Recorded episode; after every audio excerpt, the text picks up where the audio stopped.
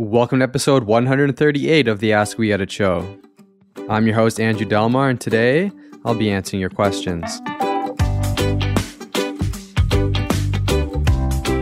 Today's question is Can my podcast be removed from Apple Podcasts? I guess you can look at this question from two different perspectives. One being, can my podcast get removed by Apple? The other being, can I remove it myself?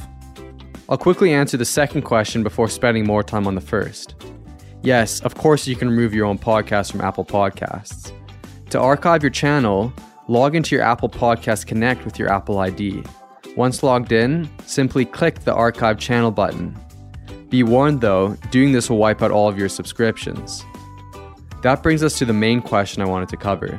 Can Apple remove my podcast from the platform, and if so, how common an occurrence is this? Again, yes, Apple can definitely remove your podcast if they deem it necessary, and there are a few reasons for doing so. The most obvious reason being that your show is explicit but isn't labeled as such. This is clearly written in their guidelines. I did an episode on this in the past, but basically, if you're even just teetering on that edge between explicit and not, rather play it safe and mark your show explicit.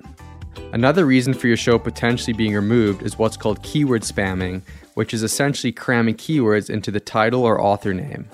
Leave those fields as what they're meant to be a title and an author name. Adding in keywords to attract attention or game the algorithm won't work and puts your podcast at risk of being removed.